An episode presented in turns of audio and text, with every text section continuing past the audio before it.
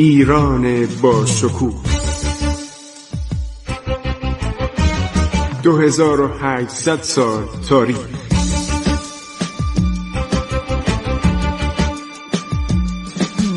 عبور از تاریخ.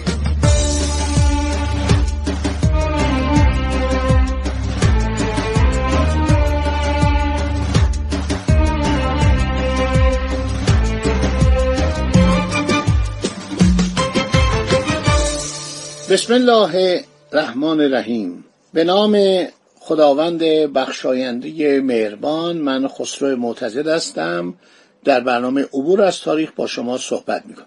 یکی از معمولیت هایی که اولیویه و برونیر نمایندگان جمهوری دایرکتوار فرانسه هیئت مدیره می‌خواستن انجام بدن این بود که آیا می‌توان ایران و عثمانی رو متحد کرد و در جنگ علیه روسیه وارد کرد. چون حتما اطلاع داریم که وقتی جمهوری انقلابی فرانسه زمام امور رو در دست می‌گیره با اعدام لویی شانزدهم و همسرش ماری آنتوانت که اتریشی بوده خشم تمام کشورهای سلطنتی اروپا علیه فرانسه برانگیخته میشه. از روسیه اصر کاترین بگیرید تا پروس تا اتریش تا انگلستان همه اینها در صدد مبارزه با جمهوری فرانسه برمیان که یک پادشاه را اعدام کرده و ملکه که گناه چندانی نداشته او رو هم در سن 35 سالگی زیر گیوتین فرستاده. این بود که در در اون زمان در حال جنگ با انگلیس بود در حال جنگ با روسیه و پروس بود. و بعدها که ناپل اون میاد همه کار میشه اینا شکست میده. یه دوره ده سال است که مرتب ناپل اون شکست میده. خب دولت فرانسه میگه شما حاضرید با عثمانی متحد بشید علیه روسیه.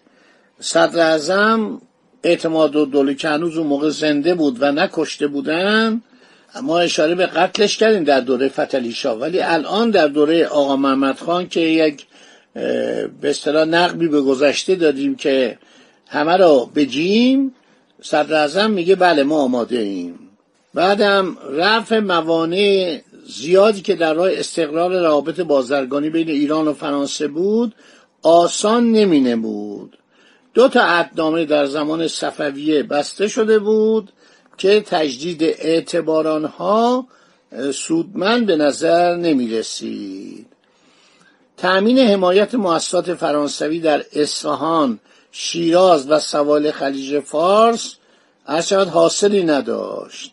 اینا میسیون های مذهبی داشتن از کلیسای فرانسه بود از کلیسای کاتولیکی بود و بعدم مؤسسات تجاری بود که دیگه همه برچیده شده بود.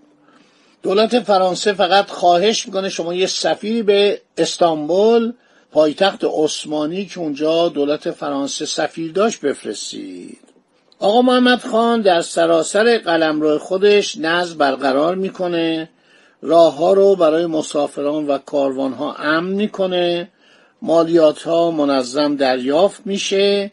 گروگان هایی که از جانب امیران دوردست در اختیار بودن برای اینکه فرمان برداری اونها تضمین بشه کافی بود.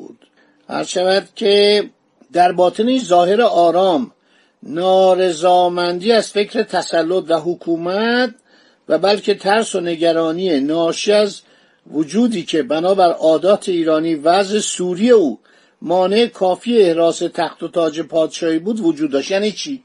این اولا خیلی زشت بود. جسه خیلی لاغری داشت. تصاویرش لابد دیدید نقاشی ها رو. گاهی قش می‌کرد. حالاتش صورتش به گونه ای می‌شد که باعث وحشت می‌شد. در خونریزی هم کوتاهی نداشت و هیچ گونه پایبند عهد و قول خودش نبود. گفتم براتون داستانا رو گفتم که یارو یک شخصی اومد اینو نجات داد یک کناسی از چای فاضلاب گفت زبانشو ببرن که نگه و چشمشو در بیارن که آن منظره ای که دیده عرض شود که برای همیشه یادش بره. صفاکی جیوانوار بود.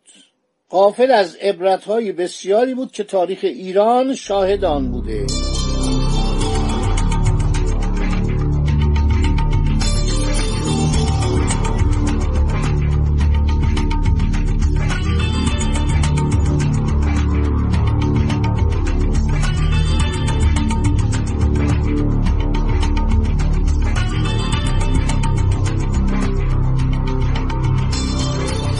سال 1797 خب تاجگذاری کرده شده شاه.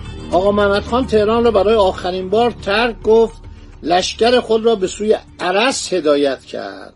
در حدود چند میلی این رودخانه به او اطلاع دادند که حاکم قلعه شوشی یا شیشه را در ایالت قراباق سکنه آنجا مجبور به متارکه مقام خود کردن. این فرد مورد مثل اعتماد شاه بود یعنی اومده بود اظهار ندامت و تسلیم کرده بود.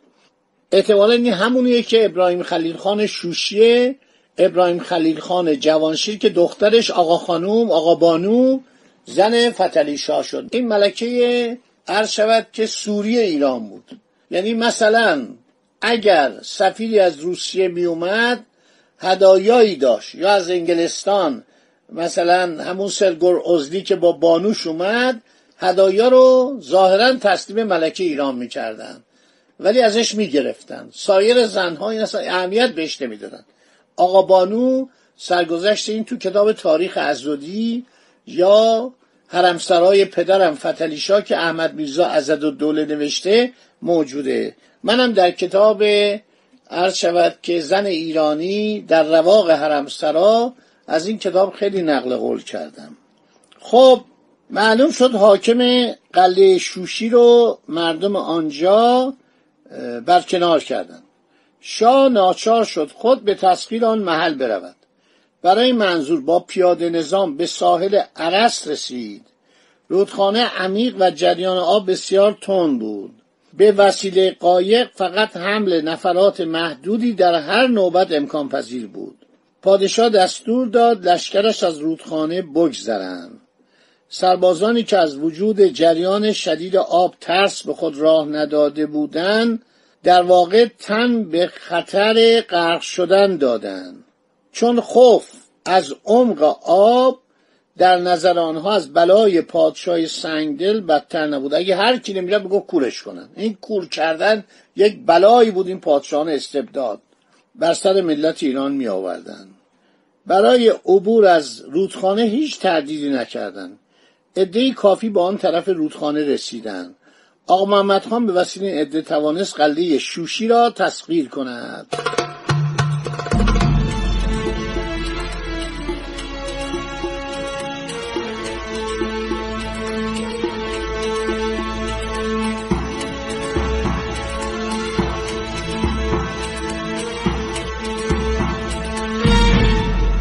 آقا محمد خان با رسیدن این افراد می تواند قلعه شوشی رو تسخیر کند. تقدیر این بود که عمر او هم در این محل به سر آمد. براتون گفتم یه اشاره می‌خوام از نقلت گرند واتسون بکنم. همون جریان خربوزه بود که خربوزه ها رو نوکرا میخوردن و خیال می‌کردن که آقا محمد خان چون خیلی خسیس بود و خیلی دوانیق بود. دوانیق یعنی دانش شما. علامت می‌زد. یه روز اومد گفت این خربوزه ای که زور آوردید من دسر خوردم. کلمه دسر که نبود میگو بعد از غذا. این باقیش کجاست؟ گفت قربان آوردیم سر شام. گفت نه من علامت گذاشته بودم. با چاقوی علامت های بیزاشت. شما این خربوزه ها رو میرید می‌خورید و یه خربوزه دیگر باز می‌کنید. من با آدم دزد اعتماد ندارم. اینطوری بودا. یارو سو استفاده از خربوزه رو روا نمیداشت. گفت خربوزه رو شما چرا نصفشو خوردید؟ مال منه. شما حق نداشتید. این به اصطلاح بعد از غذای شاهانه بوده. چرا این کارو کردید؟ اعدامشون کنید. اینا عرض شود که گفتن قربان شب جمعه است. گفت خیلی خب بزنین روز شنبه صبح اعدامشون کنید جالبه که یکی از این دوتن پیش خدمت باشی شاه بود. می‌گویند به این مرد اجازه دادند که در عین محکومیت به مرگ خدمات معمولی خود را انجام بدهد. گفتن آقا تو پس فردا اعدام میشی ولی خب الان کارا رو بکن دیگه. شام بیار نهار بیار پذیرایی کن صبحانه آماده کن. این نوکر نامش صادق بود. با کمک خداداد و عباس نوکران دیگر شبانه میرن به چادر شاه با همداستی. این دو نفر میرن با همدستیون نفر سوم خداداد و عباس و این جناب صادق که پیش خدمت باشی بود. سر رو می‌برن. حالا صاحب کتاب روزت و صفا معمولا تاریخ های ما اقراق می‌کنن. میگه در کتاب روزت و صفا نوشته که آخرین حرف آقا محمد خان موقع کشته شدنش به قاتلین این بود. چرا او را در آن موقع کشتن که در نتیجه آن حتی یک تن از سربازانش امید رهایی از چنگ دشمن را نخواهند داشت؟ قاتلان پس از آن جواهرات شاهی را رو بودن و آنها را به صادق خان شقاقی یکی از سرداران شاه که به آنها امان داده بود تسلیم کردن. این دروغه. این وقت نبود که.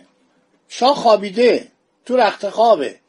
تو اتاق هم بودا اینطور که ما تحقیق می‌کنیم تو این کتابا تو چادر نبوده. یک اتاق یه جای اونجا بوده. مثلا یک کاروانسرایی بوده. جایی بوده. تو اتاق بوده. بعد این چطور بیدار شده؟ به اینا گفته این کار بده. من در وقت حساسی هستم. این همه محملات مورخ ایرانیه. برای اینکه می‌خواستن خیلی به صلاح جانشینان خوششون بیاد. آقا محمد خان موقع وفات 57 سال داشته. از تاریخ فوت کریم خان که در سال 1779 میلادی اتفاق افتاده بود عرض شود که بر قسمت عمده کشور ایران 18 سال و دو ماه سلطنت کرده بود. خب آقای گراند واتسون میگه نخستین هدف زندگانی او سربلندی وضع قاجاریه بود و میگه خیلی هم کینه داشت به زنجیه. تأثیر آن همه لطف و نوازش که خود و خانواده پدرش از کریم خان زن دیده بودن گفتم امش زن کریم خان زن بود. برای رفع این احساسات به قدری ناچیز بود که همین که سرانجام بر دشمنان موروسی خود کاملا پیروز شد دیدین که چشم لطفعلی خان با دست خودش در آورد. او دستور داد نش کریم خان را از قبر او بیرون آوردند و زیر درگاه قصر او در خلوت کریم خانی در تهران کاخ گلستان جای دادند تا در حین رفت آمد از عبور بر روی آن خوشنودی خاطر حاصل کند. و جالبه که میگه با عادلشاه برادرزاده و جانشین عرض شود که نادرشاه که زخمی وحشیانه در وجود او عرض شود گذاشته بود مقتول نسلش کرده بود این کارو نکرد. چنین به نظر می‌رسد که او کینه شدیدتری درباره دشمن عمده خاندان خود ابراز داشته تا نسبت به شخصی که زخم درمان ناپذیری بر شخص خود او وارد کرده بود. او از قصاص خون پدر که به دست رئیس تیله رقیب قاجاری به قرد رسیده بود صرف نظر کند. کیو میگه؟ همون طایفه یوخاری باش. آقا محمد خان وارث سلطنت ایران شد که گرفتار هرج و مرج بود و می‌دانست که فقط با دست قوی نظم و امنیت در ایران قابل حصول است. میگه خیلی هم خصیص بود. باقی صحبت بمونه برای برنامه آینده به من اشاره می‌کنن. وقتم تموم شد. خدا نگهدار شما. گوش بدید برنامه جالبه. خیلی شنیدنیه.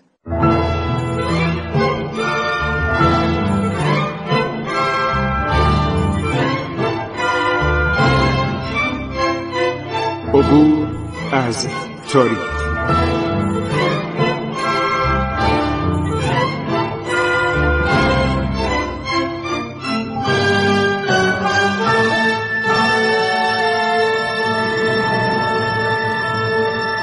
ایران با شکوه.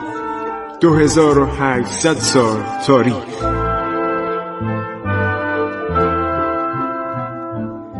سرگذشت ایران ما به روایت خسرو معتزد